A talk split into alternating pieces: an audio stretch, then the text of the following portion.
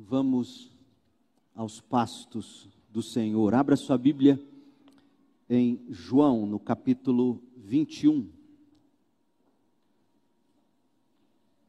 Eu tinha dito 84 mensagens, mas na verdade é, são 89 com essa. Ah, o pastoreio de Jesus. Nós vamos concluir hoje à noite o Evangelho de João. E, e se você não, não acompanhou a série em João desde o início, esse Evangelho é fundamental para nós.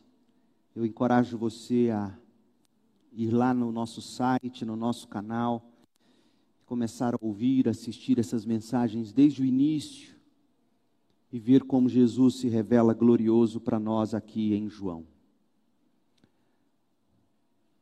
João 21, nós vamos ler até o verso 25. Depois disso, depois que Jesus tinha aparecido para Maria Madalena, depois que ele apareceu aos, aos dez, depois que ele apareceu a Tomé, depois disso, Jesus apareceu novamente a seus discípulos junto ao mar de Tiberíades. Foi assim que aconteceu. Estavam ali Simão Pedro, Tomé, apelidado de Gêmeo, Natanael de Caná da Galileia, os filhos de Zebedeu, Tiago e João, e outros dois discípulos. Simão Pedro disse: Vou pescar. Nós também vamos, disseram os outros. Assim entraram no barco e foram, mas não pegaram coisa alguma a noite toda. Ao amanhecer, Jesus estava na praia. Mas os discípulos não o reconheceram. Ele perguntou: Filhos, por acaso vocês têm peixe para comer? Não responderam eles. Então Jesus disse: Lancem a rede para o lado direito do barco e pegarão. Fizeram assim e não conseguiram recolher a rede, de tão cheia de peixes que estava. O discípulo a quem Jesus amava, João, é João, João não menciona o próprio nome, ele usa essa expressão, o discípulo a quem Jesus amava, é por isso que ele vai dizer na carta dele: Nós o amamos porque ele nos amou primeiro. Ele tinha consciência de que Jesus o havia amado primeiro. Essa aqui não é uma expressão de vaidade ou de orgulho, é uma expressão de humildade. Não havia nada em mim para que o meu Jesus me amasse. É como se ele estivesse dizendo isso. O discípulo a quem Jesus amava disse a Pedro: É o Senhor. Quando Simão Pedro ouviu que era o Senhor, Pedro, sendo Pedro, vestiu a capa, pois havia removido para trabalhar, e saltou na água. Os outros ficaram no barco e puxaram até a praia a rede carregada, pois estavam a apenas uns 90 metros de distância. Quando chegaram, encontraram um braseiro, no qual havia um peixe e pão. Jesus disse: Traga alguns dos peixes que vocês acabaram de pegar. Simão Pedro entrou no barco e arrastou a rede para a praia. Havia 153 peixes grandes e, no entanto, a rede não arrebentou. Então foram dois milagres: a pesca e a rede não ter se arrebentado. Venham comer, disse Jesus. Nenhum dos discípulos tinha coragem de perguntar quem é você, pois sabiam muito bem que era o Senhor. Então Jesus lhes serviu o pão e o peixe. Foi a terceira vez que Jesus apareceu aos discípulos depois de ressuscitar dos mortos. Ele apareceu duas vezes no, no primeiro dia da semana, pela manhã, quando ele aparece a Maria Madalena, naquele mesmo dia à noite, ele aparece para os discípulos, mas Tomé não está junto. Então, esses, essas duas aparições do primeiro dia, João considera uma só. A segunda aparição é oito dias depois, como nós lemos no capítulo 20, quando Jesus apareceu aos dez para falar com Tomé. E essa então é a terceira vez que Jesus apareceu a seus discípulos depois de ressuscitar dos mortos. Depois da refeição, Jesus perguntou a Simão Pedro: Simão, filho de João, você me ama mais do que estes? Sim, Senhor, respondeu Pedro. O Senhor sabe que eu amo. Então alimenta meus cordeiros. Disse Jesus. Jesus repetiu a pergunta: Simão, filho de João, você me ama? Sim, Senhor, disse Pedro. O Senhor sabe que eu amo, então cuide de minhas ovelhas, disse Jesus. Pela terceira vez ele perguntou: Simão, filho de João, você me ama? Pedro ficou triste porque Jesus fez a pergunta pela terceira vez e disse: O Senhor sabe todas as coisas, sabe que eu amo. Jesus disse: Então alimenta minhas ovelhas. Eu lhe digo a verdade. Quando você era jovem, podia agir como bem entendia, vestia-se e ia aonde queria, como você acabou de fazer. Vestiu a capa, pulou na água, nadou 90 metros, foi lá, pegou a rede cheia de peixes. Quando você era jovem, você fazia o que queria, o que bem entendia, vestia-se e ia aonde queria. Mas quando for velho, estenderá as mãos, e outros o vestirão, e o levarão aonde você não quer ir. Jesus disse isso para informá-lo com que tipo de morte Pedro iria glorificar a Deus. Veja que a gente glorifica Deus com o tipo de morte. A gente glorifica a Deus com o tipo de morte. Isso é muito importante. Então Jesus lhe disse: siga-me. Pedro se virou e viu atrás deles o discípulo a quem Jesus amava. Aquele que havia se reclinado perto de Jesus durante a ceia e, e perguntado: Senhor, quem o trairá? João, João tá, está se descrevendo. Então Pedro viu João atrás deles e Pedro perguntou a Jesus: Senhor, e quanto a João? Ou seja, o Senhor disse que vão me vestir, vão me tomar pela mão quando eu for velho, vão me levar para onde eu não quero ir. O Senhor me, me, disse sobre o tipo de morte que eu vou morrer, mas e quanto a João? Jesus respondeu: Se eu quiser que João permaneça vivo até eu voltar, o que lhe importa? Quanto a mim, siga-me. Quanto a você, siga-me. Esqueça João. Você, siga-me. Por isso espalhou-se entre a comunidade dos irmãos o rumor de que esse discípulo, João, não morreria. Não foi isso, porém, o que Jesus disse. Jesus apenas disse: Se eu quiser que, que João permaneça vivo até eu voltar, o que lhe importa, Pedro? Este é o discípulo que dá testemunho destes acontecimentos e que os registrou aqui, e sabemos que o seu testemunho é fiel. Jesus também fez muitas outras coisas, se todas fossem registradas, suponho que nem o mundo inteiro poderia conter todos os livros que seriam escritos. Esta é a palavra do Senhor. Ano novo, vida nova com Jesus.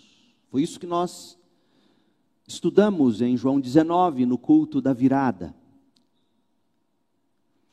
Agora, a pergunta que eu te faço hoje à noite é a seguinte: Você sente que Deus se esqueceu de você? Você tem a sensação de que Deus te abandonou? Por quê? O que te faz pensar que Deus se esqueceu de você? O que te faz pensar que Deus te abandonou? Culpa, remorso, arrependimento, vergonha, desesperança, autopiedade. Essas coisas todas misturadas controlam seu coração. Você se sente assim? Que você fez que faz você pensar que Deus não se importa mais com a sua vida? Seu pecado é tão grave a ponto de você achar que não há mais esperança para você? Eu já ouvi gente me dizer isso, muitas vezes. Não há esperança para mim. O que eu fiz é imperdoável. As coisas, a vida, tudo perdeu sentido para você.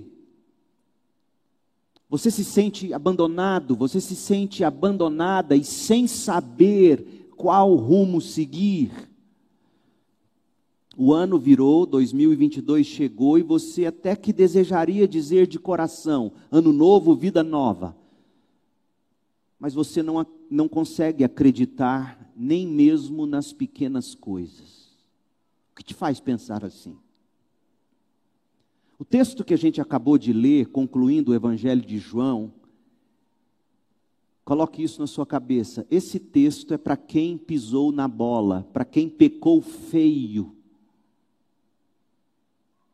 É para quem entregou o gol, a bola na cara do gol para o time adversário e perdeu o campeonato. Vocês viram isso acontecer esse ano? Esse texto é para quem pecou feio, é para quem perdeu o rumo, para quem perdeu as esperanças e não sabe como recomeçar. A minha oração é que ao final desta mensagem, deste evangelho, você tenha provado do cuidado do bom pastor ministrando a nós nas palavras conclusivas de João neste evangelho. Minha oração é que você abrace Jesus, receba perdão minha oração é que você recobre as esperanças e tome um novo rumo. Minha oração é que você, ao final desta mensagem, possa dizer, verdadeiramente possa dizer, ano novo, vida nova com Jesus. Então vamos ao texto. Se você parasse para pensar, se você desse uma olhada rápida em João capítulo 20, sobretudo a conclusão do capítulo 20, os versos 30 e 31, você poderia chegar à conclusão de que João 20, 30 e 31 é o desfecho do Evangelho de João, é o final do Evangelho de João. Afinal de contas, nós estudamos João 20 hoje de manhã. Em João 20, Jesus ressuscitou, Jesus apareceu aos discípulos, Jesus afirmou aos discípulos paz, Jesus anunciou a chegada do Espírito Santo, Jesus enviou os discípulos. E no final do capítulo 20, verso 30, Jesus arrematou, ou João, melhor dizendo, João arrematou e escreveu: os discípulos viram Jesus fazer muitos outros sinais além dos que se encontram registrados neste livro. Estes sinais, porém, estão registrados para que vocês creiam que Jesus é o Cristo, o Filho de Deus, e para que, crendo em Jesus, tenham vida pelo poder do seu nome. Fim. Poderia terminar aqui. Não é verdade? Só que não. De fato, João prossegue. João escreve o capítulo 21.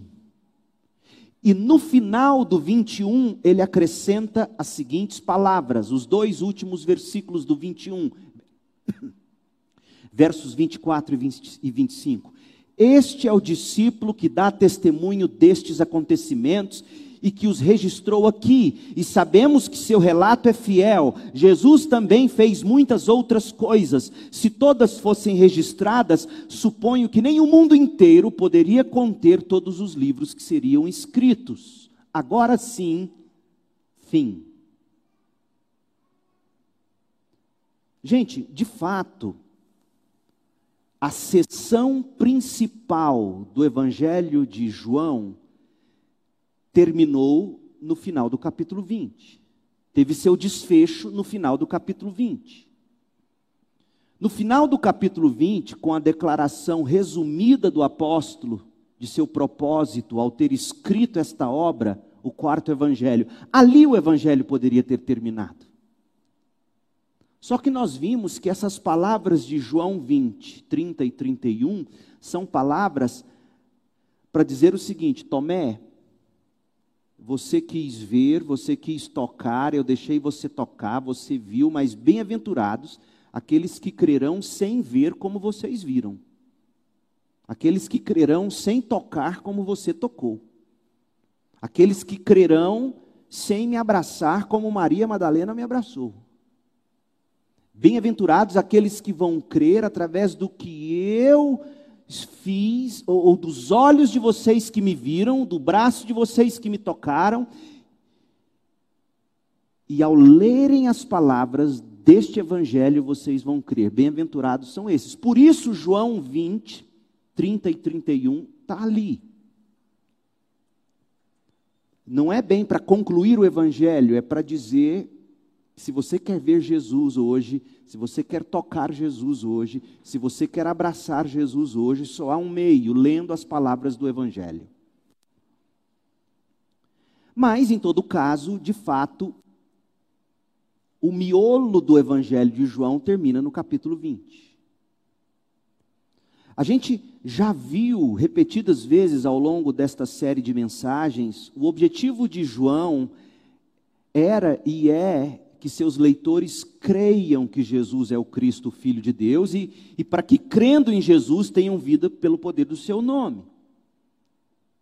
Desse modo, João capítulo 21 é o que os estudiosos chamam de epílogo, ou desfecho, ou conclusão de uma obra. João, você vai se lembrar, tem também um prólogo, um, uma introdução. A introdução do Evangelho de João, o prólogo de João, é João 1, de 1 a 18. O epílogo, ou desfecho, ou a conclusão de João é João 21. Então você tem o prólogo, a introdução, e você tem o epílogo ou conclusão. E esse prólogo e esse epílogo, eles encapam o miolo do evangelho. O miolo do evangelho de João é o capítulo 1, verso 19, até o capítulo 20, verso 31.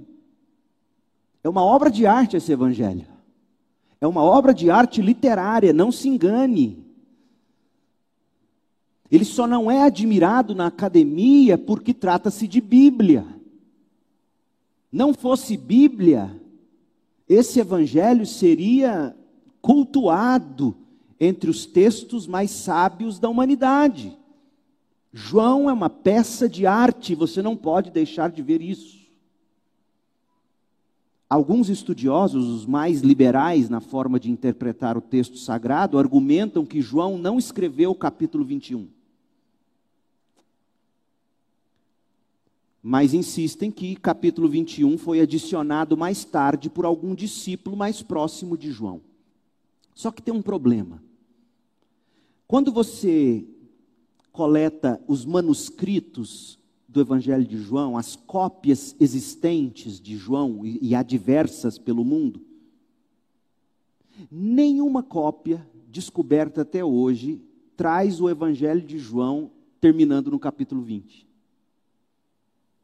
Todas as cópias antigas, os manuscritos gregos antigos, todos incluem o capítulo 21. Ou seja, se um dia existiu uma versão do Evangelho de João que circulou, a versão, digamos, original, a que João escreveu, que circulou sem o capítulo 21, essa versão nunca circulou, ninguém tem ela. Não existiu. Da mais antiga que se tem, da, a, a mais recente que se encontrou, todas trazem o capítulo 21. Ora, João escreveu o capítulo 21. E por que João escreveu o capítulo 21? Essa é a pergunta que os liberais não respondem. E preferem dizer, não, está vendo? O capítulo 20 é a conclusão, olha aí o verso 30, o verso 31. Mas, deixe-me apresentar para vocês algumas razões de por que João 21 precisa estar no Evangelho de João. João está respondendo aos primeiros discípulos que ficaram com algumas coisas no ar. E que ao entrar em contato com esse evangelho, eles tiveram suas dúvidas sanadas, seus medos abafados, dissipados. E se você é um leitor atento, você vai descobrir também que, que João não seria completo se não tivesse o 21. Deixa eu te dar algumas razões. Primeira, João 21 responde à pergunta de quem mobilizaria os apóstolos para que cuidassem dos discípulos depois que Jesus voltou para o Pai e não estava mais fisicamente entre eles. Pedro continuaria sendo o líder dos apóstolos. Segundo, e Jesus fala aqui no capítulo 21, Pedro, apacenta minhas ovelhas, pastoreia meus cordeiros.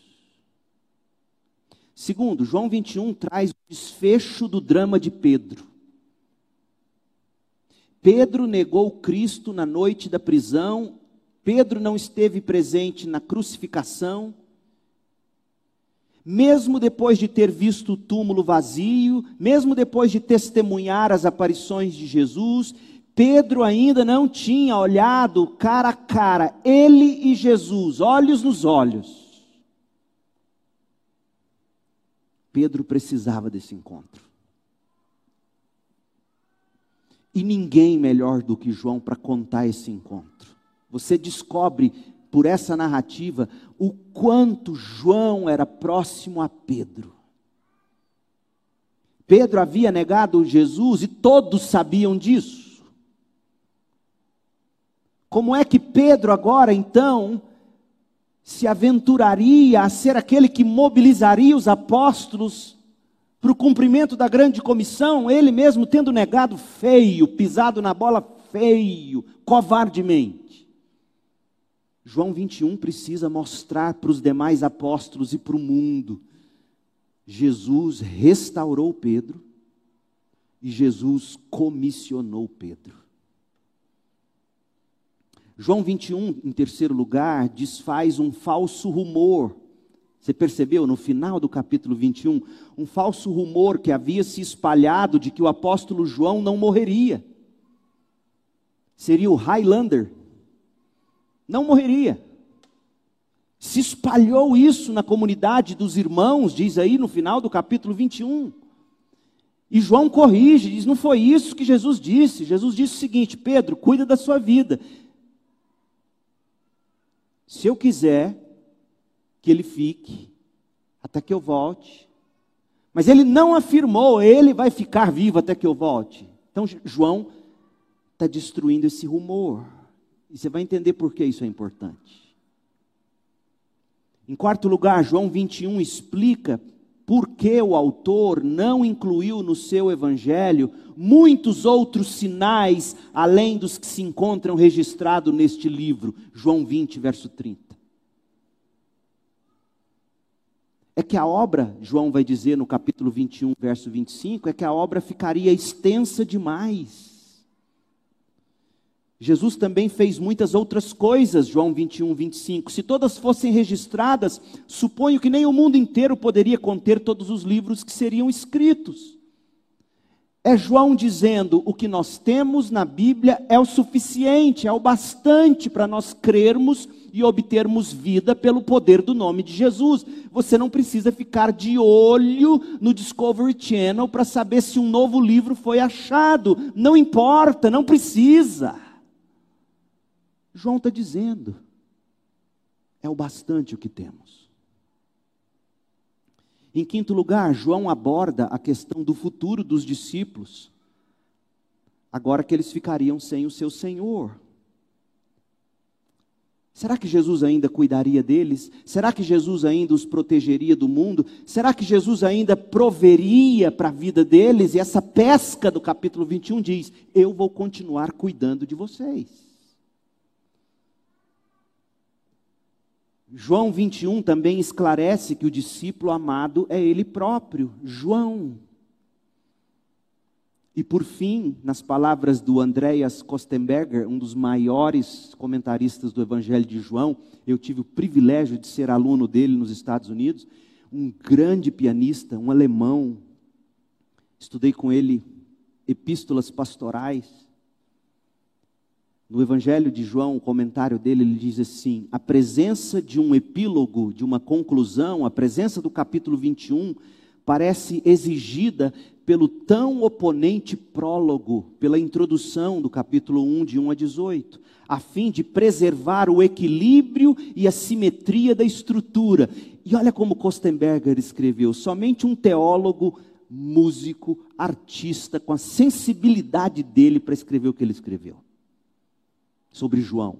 Kostenberger diz assim: o prólogo e o epílogo emolduram o evangelho de tal forma que eles juntos são parte integrante do tecido estético, teológico e literário de toda a narrativa joanina. Que coisa linda, de arrepiar. Você está diante de uma obra de arte. Além de ser palavra de Deus. Pois bem, feitas essas considerações, as quais são muito importantes para nós nos situarmos na estrutura, na teologia do texto que a gente tem em tela, Deixe-me apresentar para vocês o modo como a gente vai caminhar pelo texto. Como nós vamos dividir o texto e no final a gente fará as aplicações. O que nós temos em João 21 é o pastoreio de Jesus. Esse é o propósito do capítulo 21. João quer nos mostrar como Jesus pastoreou os apóstolos depois da ressurreição. Esse é o ponto principal do capítulo 21. O pastoreio de Jesus, o cajado de Jesus, consiste de três coisas. Primeira, revelação, versos de 1 a 14. Restauração, de 15 a 17. E reorientação, de 18 a 25. Jesus revela a si mesmo as ovelhas, o pastoreio de Jesus começa com a revelação que Jesus faz de si mesmo às ovelhas, versos de 1 a 14. Jesus, em segundo lugar, restaura as ovelhas, versos 15 a 17. E por fim, Jesus reorienta as ovelhas, versos 18 a 25. Então, como é que Jesus pastoreou os apóstolos? Com revelação, com restauração com reorientação. Meu povo, nós temos aqui uma cartilha do ministério pastoral. O que o seu pastor deve fazer por você no pastoreio da sua vida e da sua família. Como os pastores aprenderiam se observassem Jesus pastoreando os apóstolos? Primeiro, Jesus revela a si mesmo as ovelhas. Não há pastoreio sem que o pastor revele Jesus à ovelha. Não existe pastoreio se o pastor não revelar Jesus à ovelha, porque a primeira coisa que Jesus faz aqui é revelar-se aos apóstolos. A cena pintada por João tem como palco o mar da Galileia, que João chama de mar de Tiberíades, é a mesma coisa. Em outro lugar está escrito lago de Genezaré, é o mesmo mar. Mar da Galileia. Por que, que os discípulos estavam lá? Por que, que eles tinham deixado Jerusalém e estavam lá? Porque o próprio Cristo os havia enviado para aquela região. Você vê isso em Mateus 28, 10, em Mateus 28, 16. Eles estão obedecendo Jesus que, que depois de ressuscitado disse: Olha, digam aos discípulos que vão para Galiléia, me esperem lá. Mas por que a Galiléia? porque era lá onde residia a maior parte dos apóstolos. Foi lá na Galileia, foi lá às margens do mar da Galileia, ou mesmo no meio do mar da Galileia, como no caso de Pedro, em Lucas 5, de 1 a 11, a pesca maravilhosa. Foi lá no mar da Galileia que o Senhor Jesus buscou e chamou a maioria dos seus discípulos.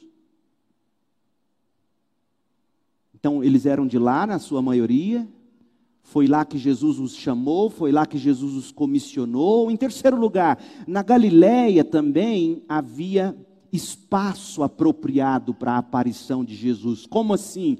Tanto em amplitude, era vasto, como em anonimato. Não tinha o furdunço de Jerusalém, todo mundo caçando o corpo de Jesus. Jesus vai para um lugar amplo e anônimo, por assim dizer. E é nesse lugar que ele aparece à grande multidão. Lembra? 1 Coríntios 15, verso 6.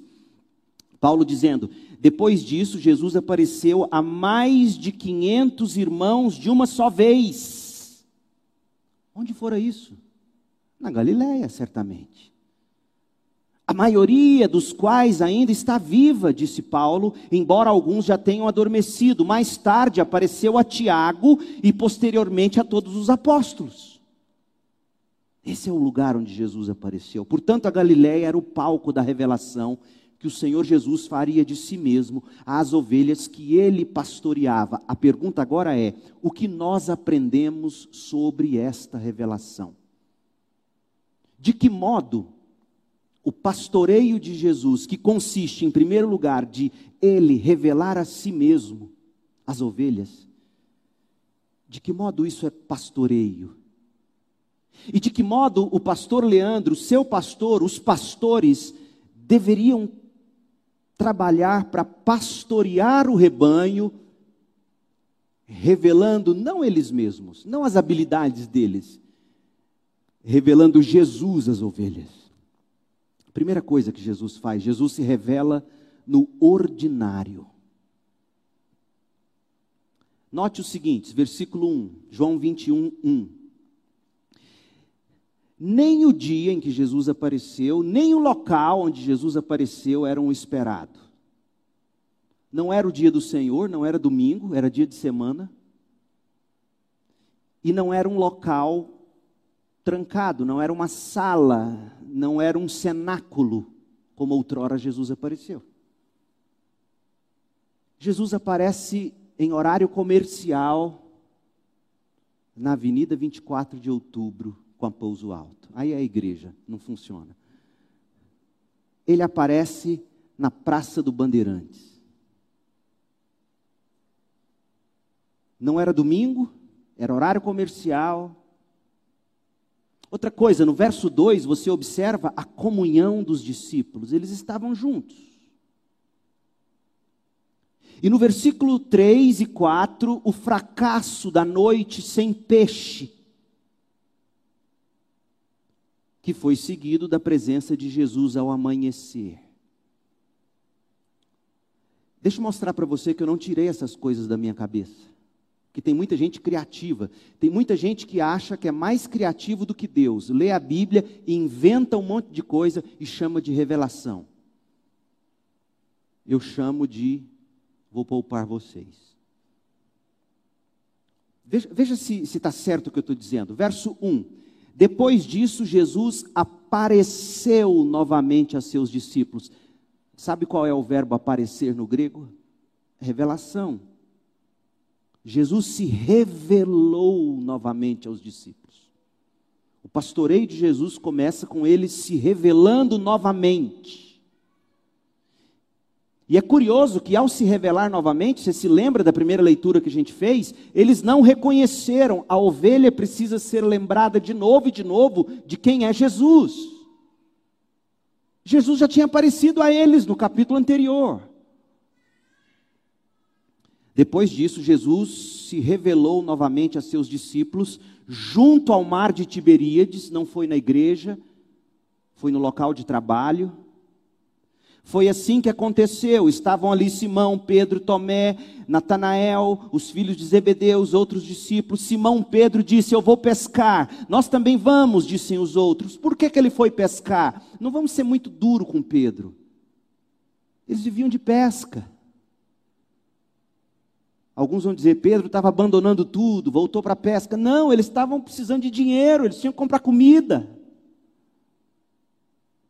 Óbvio que se Jesus não aparecesse de novo e a coisa seguisse, eles iriam ficar o resto da vida pescando, eles, eles não iam roubar para viver. Eles foram trabalhar, só que Jesus montou o palco de tal modo que quando eles entraram no barco e foram, eles não pegaram coisa nenhuma a noite inteira. Repete a cena de Lucas 5. Não pegou nada. E aí eles voltam frustrados para a praia, e quando eles chegam frustrados na praia, a Bíblia diz de um modo lindo e poético: Jesus, ao amanhecer, estava lá. Mas eles, os discípulos, não o reconheceram. Percebe, gente? Depois de uma noite infrutífera de trabalho, Jesus estava na praia. A hora de Cristo se dar a conhecer a seu povo é quando o seu povo está mais perdido, mais abatido, mais sofrido. O choro pode durar uma noite, mas a alegria vem ao amanhecer. Jesus estava na praia, ao amanhecer. Sabe o que a gente aprende aqui? Jesus se revela no ordinário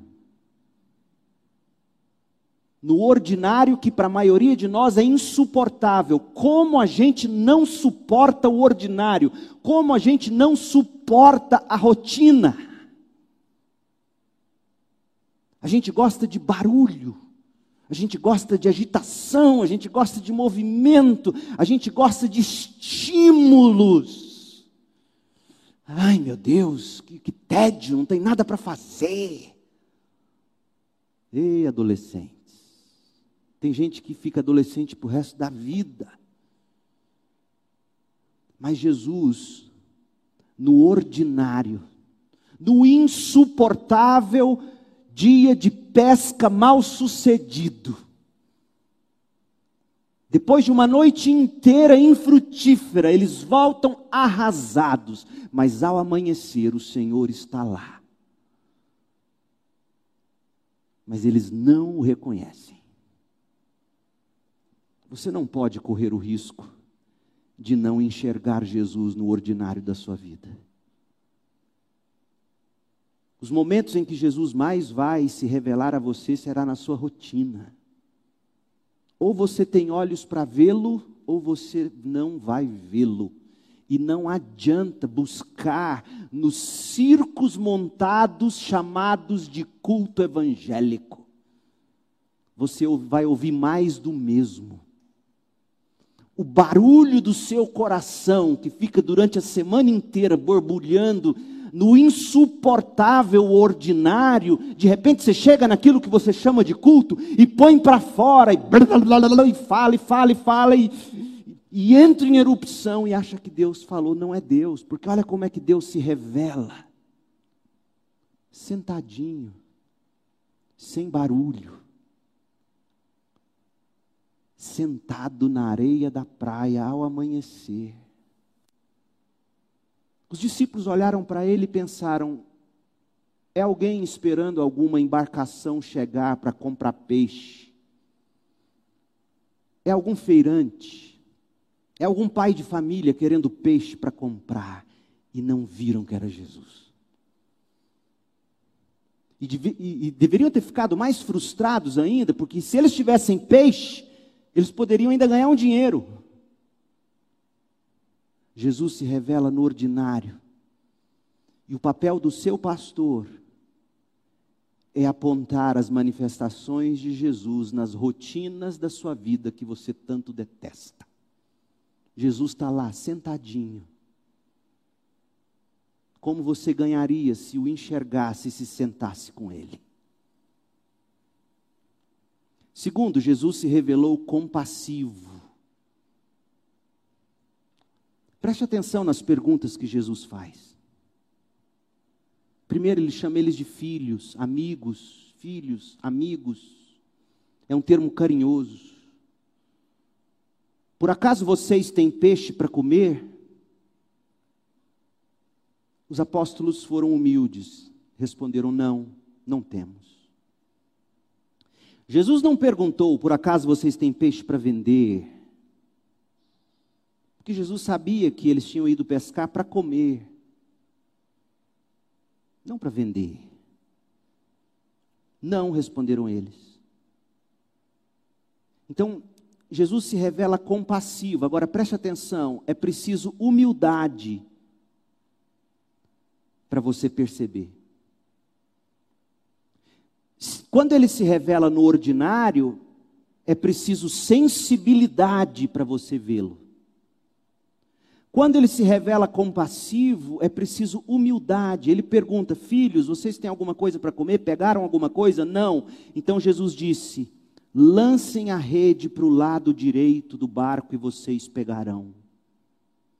E eles foram humildes. O verso 6 diz que eles fizeram assim e pegaram. Humildade para você ouvir as perguntas que um conselheiro bíblico faz para você e você tem que ter honestidade para responder. As perguntas que o pastor faz a você é tentando te ajudar e você tem que ter honestidade para responder. Sinceridade, coragem, humildade para dizer não, eu não peguei. E eles não culpam ninguém, eles, eles, eles admitem o fracasso, não, não pegamos. E porque eles foram honestos, sinceros, Jesus complementou: então lancem a rede para o lado direito do barco, e vocês pegarão. Jesus se revela compassivo, você tem que ser humilde. E às vezes Deus vai fazer perguntas a você através de outras pessoas. E dependendo da sua arrogância, e dependendo da sua falta de humildade, você não vai responder o que deveria responder e, e vai passar batido. Em terceiro lugar, Jesus se revela soberano e Senhor. Fizeram assim, não conseguiram recolher a rede de tão cheia de peixes que estava. O discípulo a quem Jesus amava disse a Pedro: Pedro, eu já vi isso antes, você conhece isso. É o Senhor. Quando Simão Pedro ouviu que era o Senhor, vestiu a capa, porque ele só estava com a roupa de baixo. Pois havia removido a capa para trabalhar, para pescar, e saltou na água. Os outros ficaram no barco e puxaram até a praia a rede carregada, pois estavam a apenas uns 90 metros de distância. A soberania do Senhor sobre os mares, sobre os peixes, Deus se revela senhor da situação. Os discípulos tinham perdido o controle da vida deles, não sabiam mais como recomeçar. Talvez tivessem achado, não sabemos mais nem como pescar, não pegamos nada. Jesus se revela soberano sobre os nossos fracassos. Às vezes é nos nossos fracassos que nós vamos conhecer Deus de um modo que no sucesso nós jamais conheceríamos. E você tem que aprender isso, crente. O Senhor se revela soberano e Senhor. E por fim, Jesus se revela servo e provedor. Verso 9. Quando chegaram à praia, encontraram um braseiro. Jesus tinha feito, Jesus tinha acendido o fogo da, da churrasqueira. Você imagina Deus acendendo a churrasqueira para você? No qual havia um peixe e pão. Jesus disse: Tragam alguns dos peixes que vocês acabaram de pegar. Simão Pedro entrou no barco, arrastou a rede para a praia sozinho. O que levou todos os outros para trazerem os 90 metros, ele fez sozinho. Olha o que a consciência culpada não faz. Aí você pega peso. O que custava ele chamar os outros? Vão lá, vão lá, vão lá, João, vão lá. Não, não, vai mostrar serviço. Havia 153 peixes grandes, eles contaram, foi espetacular o negócio. E ficaram abismados, a rede não arrebentou, venham comer, disse Jesus. E Pedro está igual Marta, está arrastando rede. Vem comer, Pedro. Nenhum dos discípulos tinha coragem de perguntar quem é você, pois sabiam muito bem que era o Senhor. Então Jesus, Jesus lhe serviu o pão e o peixe. Deus trabalha por aqueles que nele confiam, diz o profeta Isaías. Foi a terceira vez que Jesus apareceu a seus discípulos depois de ressuscitar dos mortos. A primeira lição que a gente aprende do pastoreio de Jesus é que Jesus revela a si mesmo as ovelhas. Pastoreio de verdade é aquele que revela Jesus para você. Não o modo como você pode ganhar dinheiro, quitar suas contas. Jesus é revelado no Evangelho de João como o Cordeiro de Deus que tira o pecado do mundo. Jesus não é mestre em mercado financeiro, amém? Quando ele precisa de dinheiro, ele põe moeda na boca de um peixe. Estão tornando Jesus mestre de mercado financeiro, estão tornando Jesus psicólogo, estão tornando Jesus coach, fizeram de Jesus de tudo, menos o que de fato ele é, o Cordeiro de Deus que tira o pecado do mundo. Ele é o pão da vida, ele não é provedor de pão, ele não é padeiro, ele é pão. Ele não é garrafa de água mineral, ele é água. Então você vê Jesus pastoreando esses homens, revelando-se a eles, revelando-se a eles no ordinário, revelando-se a eles de um modo compassivo, fazendo as perguntas certas, levando-os à introspecção. É, tentamos, mas não pegamos nada. Jesus se revela Senhor, Jesus se revela soberano, Jesus se revela servo, Jesus se revela provedor, e o segredo do bom pastor, do bom pastor de igreja, é equilibrar essas coisas como Jesus as equilibra aqui. Mostrar Jesus soberano, mostrar Jesus Senhor, mas mostrar Jesus servo, provedor, que é compassivo, mas faz perguntas penetrantes e que espera por nós ao amanhecer na praia depois de uma noite de pesca fracassada. E note que o texto fala que era trabalho. Não era temporada no Araguaia, era trabalho. Veja, eu não sei como está a sua vida nesse primeiro domingo do ano, mas Jesus se revela a você hoje à noite. De repente ele já tem se revelado. Você que não tem a sensibilidade para ver, você que não tem sido humilde para o ouvir, ou ouvir alguém dizendo de Jesus para você. Segundo, Jesus restaura as ovelhas. A didática de Jesus é tremenda. Primeiro, ele se revela, ele se revela glorioso às ovelhas. As ovelhas ouvem sua voz, elas a conhecem e elas seguem Jesus. João 10, 27. Jesus se revelou às ovelhas, Jesus as arrebanhou ao redor da churrasqueira, Jesus serviu peixe e pão. Jesus mostrou para eles: enquanto vocês forem meus e andar comigo, o justo não passará fome eu vou cuidar de vocês. Eu não os abandonei. Eu estarei com vocês. As ovelhas estão ali, ao redor dele, contemplando quem ele é. E aí ele começa o trabalho mais profundo, ele vai restaurar Pedro. A primeira coisa que Jesus faz nesse processo de restauração é confrontar o ídolo de Pedro.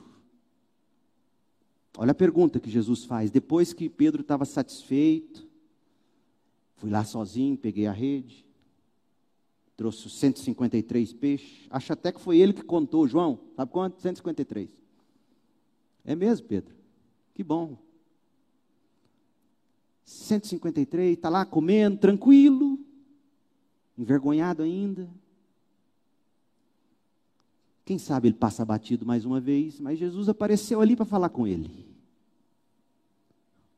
Jesus confronta. Olha a pergunta que Jesus faz, verso 15. Depois da refeição, tem hora para tudo, gente. Tem hora para sermão, tem hora para comer. Tem hora para tudo. Depois da refeição, sem nenhuma indireta na mesa do café, sabe? Está vendo, marido? Escutou o que o pastor falou? Não, tem isso. Hora de comer peixe, hora de comer peixe. Ainda mais comendo peixe. O espinho lá na garganta, e aí? Depois da refeição, Jesus perguntou a Simão Pedro: Simão, note uma coisa, gente: Jesus não chama Pedro de Pedro uma só vez aqui. João é quem chama Pedro de Pedro. Jesus chama Pedro de Simão, filho de João. Como que dizendo: enquanto você quis agir como filho de João, ou seja, enquanto você agiu na carne, você só fez caca, Pedro. Simão, filho de João, você me ama mais do que estes?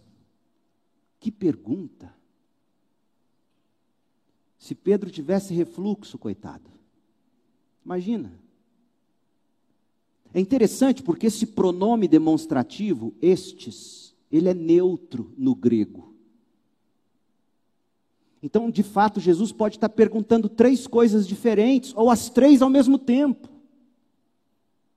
Jesus poderia estar perguntando, Pedro, você realmente me ama mais do que os outros apóstolos me amam? Você me ama mais do que estes apóstolos me amam? Por que Jesus perguntaria isso? Ora, você se lembra de Mateus 26, 33? Pedro tinha dito o seguinte: pode ser que todos os outros o abandonem, mas eu jamais o abandonarei. Eu sou o fiel apóstolo. Eu não vou te abandonar. Ele foi o primeiro a negar.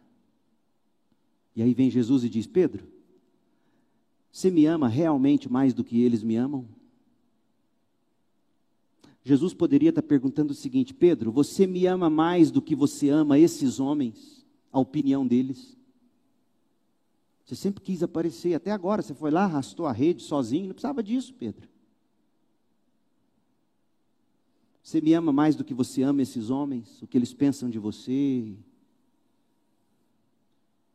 Ou Jesus poderia estar perguntando, Pedro, você me ama mais do que você ama peixe? Estes peixes? Você me ama mais do que você ama pescar? Você me ama mais do que o seu trabalho? Pode ser que Jesus estivesse perguntando as três coisas, as três fazem sentido. Veja, quando Jesus traz você para o rebanho, quando ele revela a si mesmo a você e o atrai, você diz sim, você se arrepende, você crê, você vem para perto de Jesus, Jesus começa a restaurar você. E a primeira coisa que Jesus tem que fazer em você é quebrar seus ídolos. Tanta gente amando mais as redes, a pesca e os peixes do que Jesus tanta gente vivendo no Evangelho porque quer os peixes que Jesus dá. E Jesus pergunta: Pedro, você não pode me amar menos do que você ama peixe. Pedro, você não pode amar mais os homens e o que eles pensam de você. Pedro, você não pode se orgulhar, sair dizendo que você me ama mais do que todo mundo me ama. Jesus está confrontando os ídolos de Pedro. E é aqui que o pastoreio de Jesus começa a ficar desconfortável. É quando Jesus começa a mexer nas feridas da gente. Tem gente que, entre aspas, não abandona Jesus porque tem medo de perder os peixes. Tem medo de ficar doente. Tem gente que vive com Jesus barganhando e com medo. Não, Jesus, ó, no, eu rastei a rede, hein? Eu que trouxe os peixes. E Jesus diz: Pedro, vamos deixar uma coisa muito clara aqui. Você me ama, porque é isso que importa. Você me ama, Pedro. E aí Jesus vai e parte para capturar o nosso amor. Depois da refeição, Jesus perguntou a Simão Pedro: Simão, filho de João, Jesus não usa o nome Pedro. Você me ama mais do que estes? Sim, Senhor, respondeu Pedro. O Senhor sabe que eu amo. verso 16. Jesus repetiu a pergunta: Simão, filho de João, nada de Pedro. Simão, filho de João, você me ama? Sim, Senhor, disse Pedro. Pedro aqui, quem está falando Pedro é João que está escrevendo. O senhor sabe que eu te amo. Pela terceira vez, Jesus perguntou: Simão, filho de João, nada de Pedro, você me ama? Pedro ficou triste porque Jesus fez a pergunta pela terceira vez e disse: O senhor sabe todas as coisas, o senhor sabe que eu o amo. Por que, que Jesus pergunta três vezes a mesma coisa? Porque Pedro negou Jesus três vezes. E Jesus estava dando a Pedro a chance de Pedro confessar cada uma das vezes que ele o negou. Era doloroso para Pedro passar por tudo aquilo. Quando ele perguntou pela terceira vez, Pedro entendeu, por isso ele ficou triste. Ele entendeu: eu sei o que o senhor está fazendo. Eu te neguei três vezes. O senhor disse que eu faria isso. E lembre-se, isso é público, está todo mundo vendo. Tinha que ser público. A restauração de Pedro tinha que ser pública. Jesus está capturando o amor de Pedro. Jesus está trazendo de volta o coração. Pedro, eu não quero que você saia arrastando redes para me impressionar. Eu quero o seu coração. Não quero dízimo. Não quero oferta gorda. Eu não quero que você me impressione, Pedro. Eu quero o seu coração, Pedro. Você me ama, Pedro, porque você me negou. Senhor, o Senhor sabe de todas as coisas. E sinceramente, Pedro estava sendo sincero. Então, Jesus dá a chance a Pedro. Jesus capturou o amor de Pedro e Jesus, note, Jesus nesse contexto de diálogo, Jesus está reafirmando o amor dele para Pedro.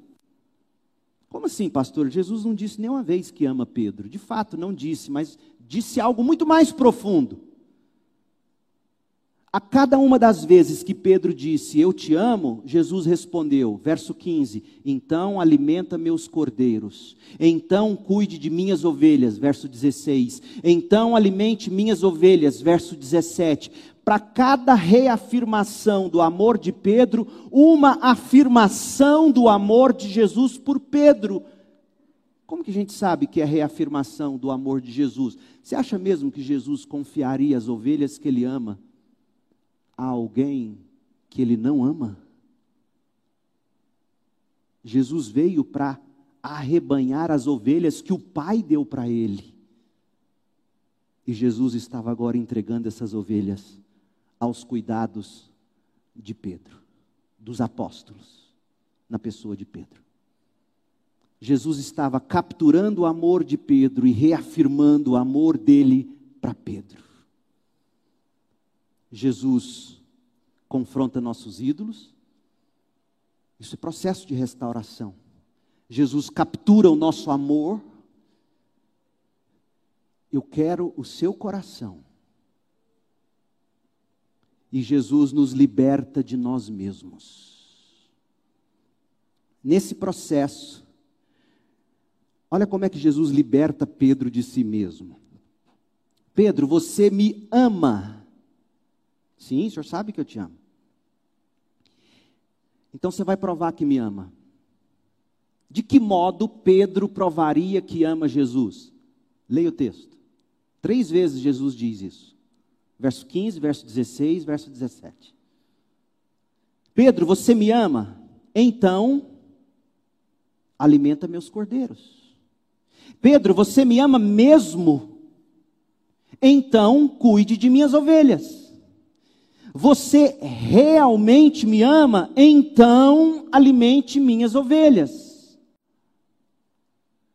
Meu povo, o amor pelo qual nós somos capturados por Cristo é o mesmo amor com o qual nós somos enviados a cuidar dos irmãos.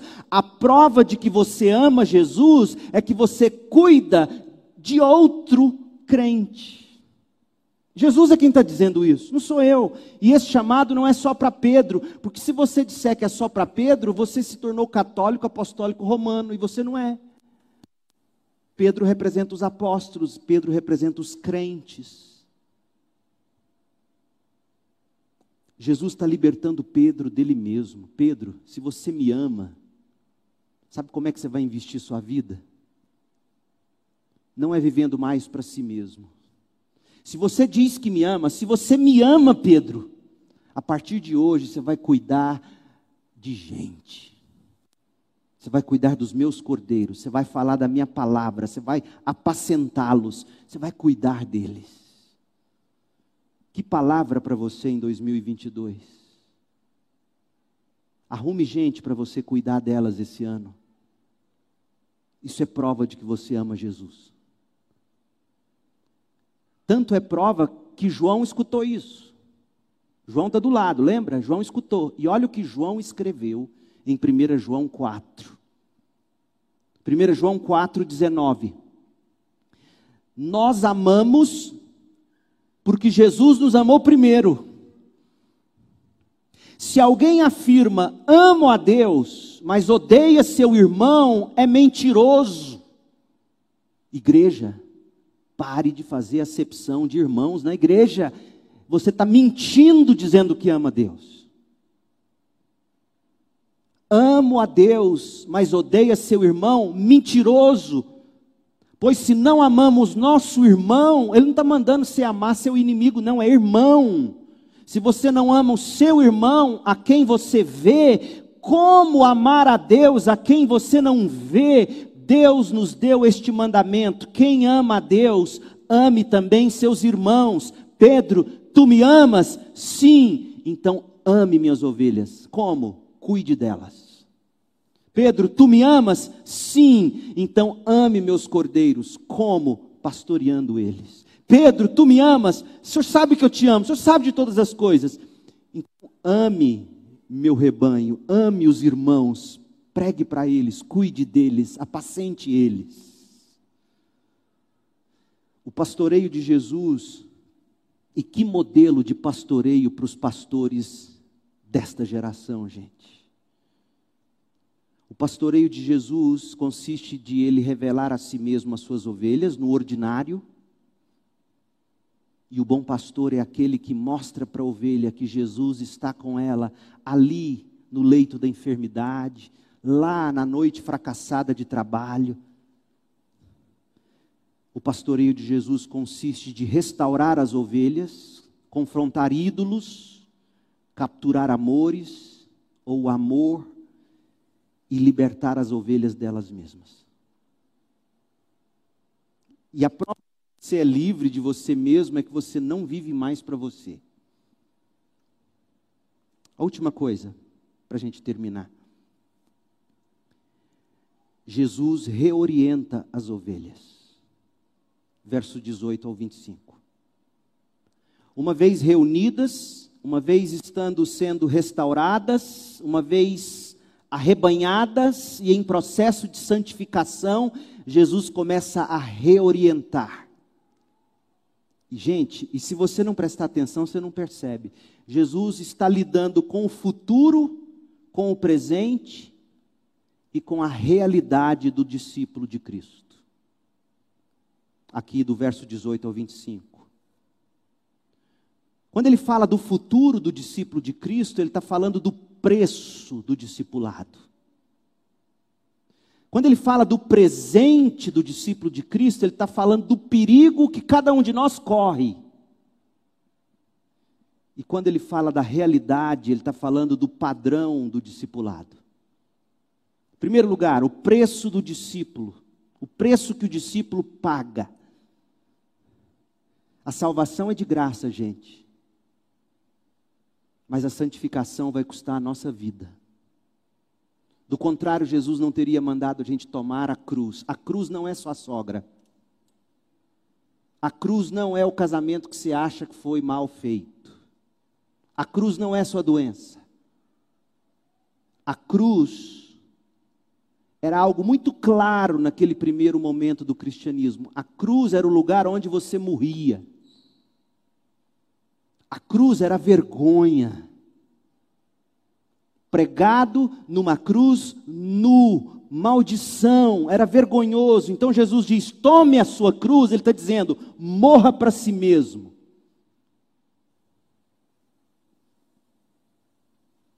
Jesus está dizendo: olha, a salvação é de graça. Mas sem santificação, ninguém verá o Senhor, e santificação vai custar a sua vida. Mas se você perder a vida, você a ganhará. Essa é que é a questão. O problema é, como disse S. Lewis, a gente adora brincar em terra de barro, do, debaixo do pé de manga, sem imaginar que a gente pode fazer belos castelos de areia na praia mais linda desse planeta. A vida do pecado é isso, é barro debaixo do pé de manga. Você já brincou em barro debaixo do pé de manga? Fede. Mas é tão divertido. Eu já brinquei muito. Aqui no Garavela, esses condomínios que tem ali hoje, era tudo fazenda do meu tio, meu padrinho cascalheira, brincava debaixo do pé de manga. Mosquito é o que não faltava. Tipo, muriçoca, mosquito, manga podre, casca no chão e a gente brincando de barro. Tanta gente gostando do barro e da carniça da manga podre, achando que a vida é isso. Quando Jesus diz: Toma sua cruz e morra, Ele quer te levar para as areias da praia, mais bela do universo. E lá na praia tem Jesus. Jesus diz: Olha o preço que você tem que pagar. O alvo da vida do discípulo é glorificar a Deus na vida e na morte. Esse é o alvo da sua vida. Não é você ficar rico. Escuta, não é você ter filhos. O alvo da sua vida não é você casar, não é você se formar, o alvo da sua vida é a glória de Deus, na vida ou na morte. Ou melhor, na vida e na morte. Olha o que Jesus diz a Pedro. Olha ele reorientando Pedro. Pedro, eu lhe digo a verdade, verso 18.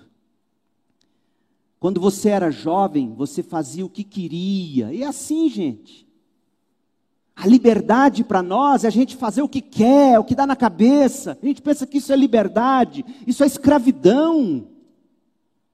Tanto é escravidão que quando dizem para você, você não vai poder fazer, você se deprime.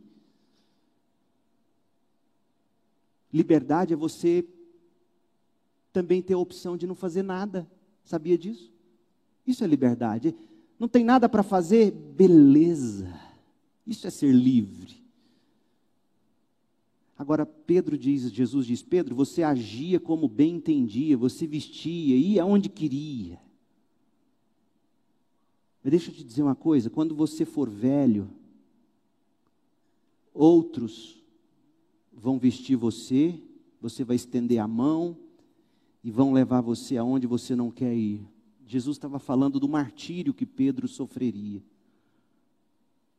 Jesus disse isso para informá-lo com que tipo de morte Pedro iria glorificar a Deus. E aí Jesus complementa: então siga-me, Pedro. Esse é o preço.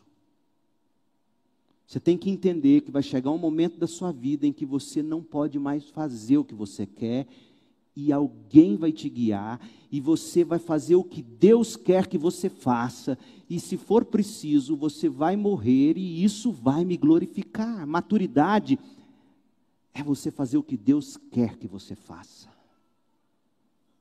Então siga-me, Pedro. Paulo entendeu isso, olha o que ele diz em Romanos 14, verso 7: Pois não vivemos nem morremos para nós mesmos Jovem, ouça o que Paulo está dizendo: você não vive e você não morre para si mesmo. Se vivemos é para honrar o Senhor, e se morremos é para honrar o Senhor. Portanto, quer vivamos, quer morramos, pertencemos ao Senhor. Na vida e na morte nós glorificamos Jesus, e, e Pedro está sendo aqui reorientado pelo Senhor. O alvo da vida cristã é glorificar a Deus na vida e na morte. Siga-me na vida, siga-me na morte, diz Jesus. Quanta gente seguindo Jesus na sua própria agenda. Você não está seguindo Jesus. Você está seguindo os ídolos, os desejos do seu coração. Pense bem, se Jesus chegasse em você hoje e falasse o que falou para Abraão: me dá Isaac, você entregaria? Você entregaria as bênçãos que Deus te deu? Você entregaria? Duvido, muitos não entregariam. E entregariam resmungando, um sentimento de culpa. Será que eu não tive fé?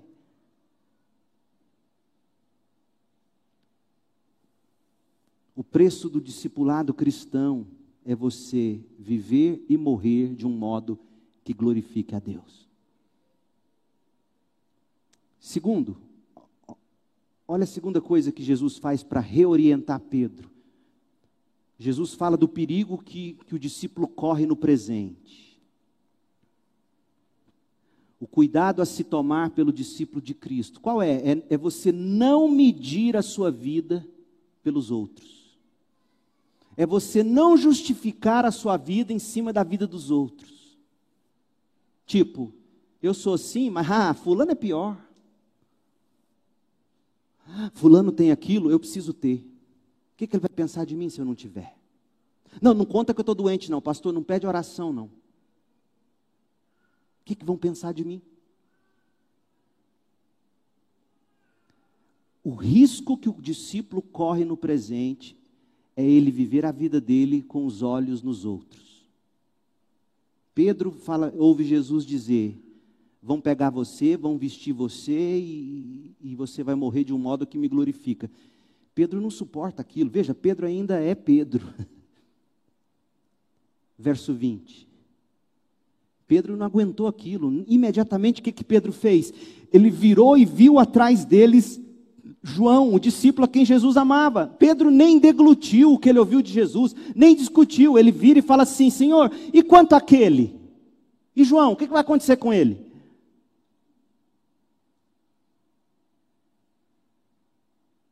Pedro perguntou: Senhor, e quanto a ele? Verso 21. Jesus respondeu: Pedro, se eu quiser que ele permaneça vivo até eu voltar,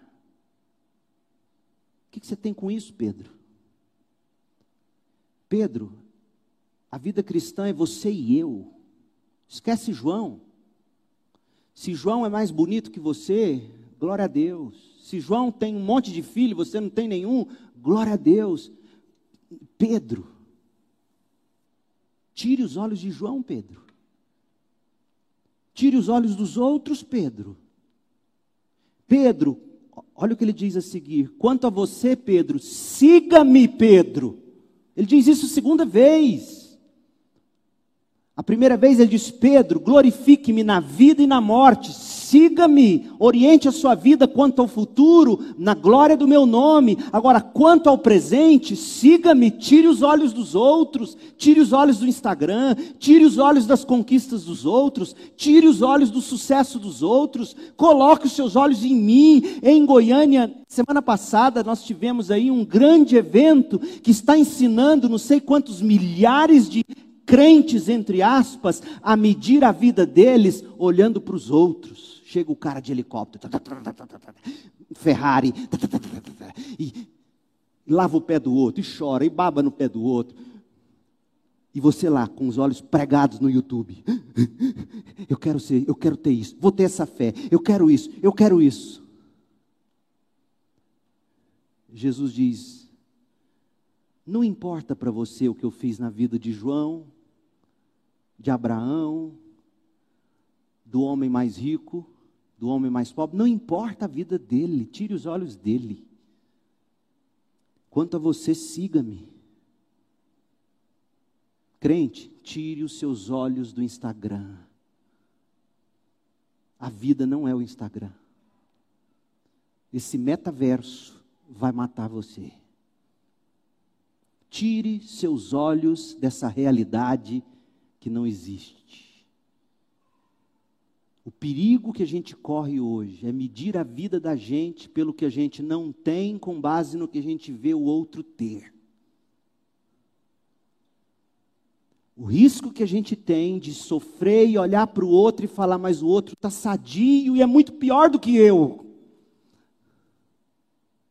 Me lembro quando o papai morreu atropelado, 51 anos de idade. A tentação do meu coração era pensar: por que Deus? Logo agora o papai parece que estava convertendo tanta gente pior do que ele. E Jesus diz para mim: o que te importa com relação aos outros, quanto a você, siga-me. Tire os olhos dos outros, tire os olhos da história que eu estou escrevendo na vida dos outros. Tire os olhos da sua história, a sua história. Quanta gente deixando de viver para Cristo porque fica mirando na história dos outros. Construa a sua história. Siga-me. Quanto a você, siga-me. E por fim, o padrão para o viver do discípulo, a verdade norteadora. Como é que você vive a realidade? Pelo que você seguia a palavra de Deus. Como é que eu sei disso? Olha o que João está dizendo. Ele escreve esse epílogo, essa conclusão, esse desfecho. Lembra? Para desfazer um boato, para desfazer uma tradição, uma tradição longa até, estava rolando lá que, que João não morreria, João seria o Highlander de Jesus. Você não sabe o que é Highlander? Procura no Google filme antigo, o cara não morre há séculos e séculos. Os vampiros, talvez você entenda, aquele que não morre nunca. João vai ser o imortal. Ai, todo mundo venerando João. João é o imortal. Jesus disse que ele nunca vai morrer. Vamos tocar nele para ter vida eterna. Tocar em João. Quem sabe se eu beijar o pé de João, eu vou ter um ministério frutífero. Aconteceu esses dias aqui em Goiânia. Olha o que João fala. Você não guia a sua vida por tradição, você não guia a sua vida por boatos, você não guia a sua vida por superstição, você não guia a sua vida por nada senão pela palavra de Deus. Olha o que João diz. Verso 25, 23. Por isso, porque Jesus tinha dito: Olha, se eu quiser que João fique vivo até eu voltar, que, que, Jesus é bem diferente de Jesus ter dito: João vai ficar vivo até eu voltar. Você não tem nada com isso. Não foi isso que Jesus disse. Ele levantou uma hipótese para dizer: João é João, Pedro é Pedro, Pedro, siga-me, esquece João. Verso 23: Por isso espalhou-se entre a comunidade dos irmãos o rumor. Agora eu fico pensando: quem dos apóstolos vazou isso do jeito errado? Quem que estava lá ouvindo isso? Sei não, hein, Pedro? Vai saber. Você não fica com essa pulga atrás da orelha? Eu, eu quero chegar em Pedro e João. Eu digo, João, o que, que saiu contando essa história, cara? Cara, não, perdão. Moço. Quem saiu contando isso? Como é que esse negócio se Por isso, espalhou-se entre a comunidade dos irmãos o rumor, uma tradição antiga, um boato, um dito popular, a opinião pública,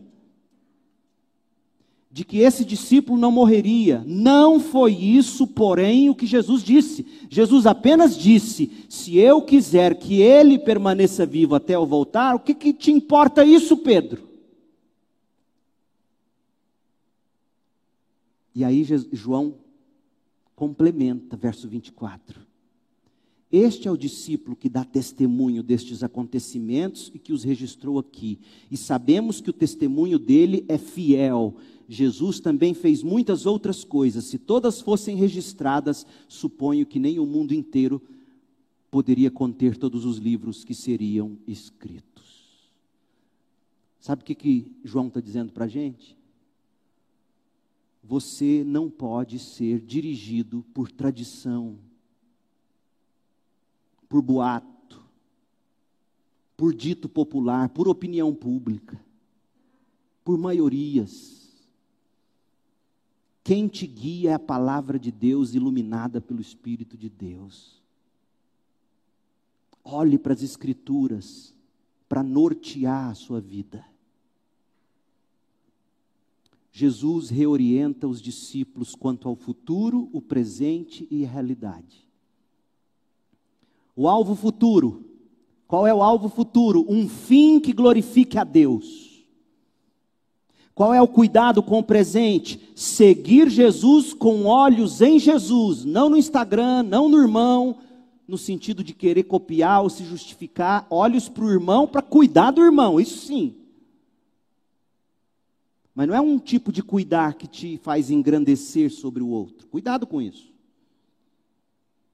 E a verdade norteadora da realidade, a palavra de Deus, e não os boatos. A pergunta do início: você sente que Deus se esqueceu de você? Você tem a sensação de que Deus te abandonou? Por quê? O que te faz pensar assim? Hoje à noite, talvez seja o amanhecer da graça de Deus na sua vida. Jesus na praia, aqui e agora, esperando você, dizendo: Venha a mim com arrependimento do pecado e fé para a salvação. E aí você se submete ao pastoreio de Jesus. Ele começa a se revelar a você glorioso, ele começa a restaurar você de forma graciosa, ele começa a reorientar você com gentileza. Ele ama você e ensina você a amar. Ele cuida de você e envia você para cuidar ele se revela a você e te envia para você revelar a glória de Jesus aos outros. Ele restaura você para você restaurar outros com a mesma graça. Ele reorienta você e envia você para reorientar outros pela palavra de Deus, o Evangelho de Cristo, o Cordeiro de Deus que tira o pecado do mundo. As ovelhas de Jesus ouvem a voz dele, Jesus as conhece e as ovelhas o seguem.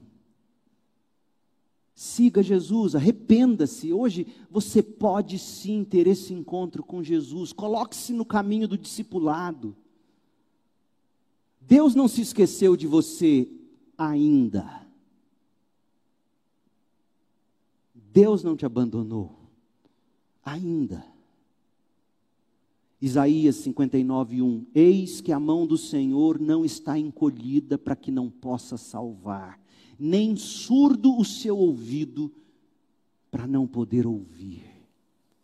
Ouça a voz do Senhor hoje à noite. E venha para a salvação, receba Jesus, submeta-se ao cajado dele, junte-se a essa igreja, professe a fé pelo batismo queira cuidar de outros. Você ama Jesus? Pastoreie as ovelhas de Jesus. Ó, oh, que 2022 seja o ano em que a gente possa colocar tudo isso em prática. E que nos conheçam, para que vejam nossas boas obras e glorifiquem o Pai que está no céu. É minha oração por você e pela nossa igreja. Oremos. Ó Senhor, que história linda, que palavra poderosa, que o Senhor mesmo pegue estas palavras, pegue minha explicação, minhas aplicações, complemente, corrija, confirme, aplique ao coração dos que me ouvem agora. De um modo que haja salvação hoje à noite, restauração, reorientação de vida. Revele-se glorioso, Pai. Faça queimar estas palavras no coração das suas ovelhas.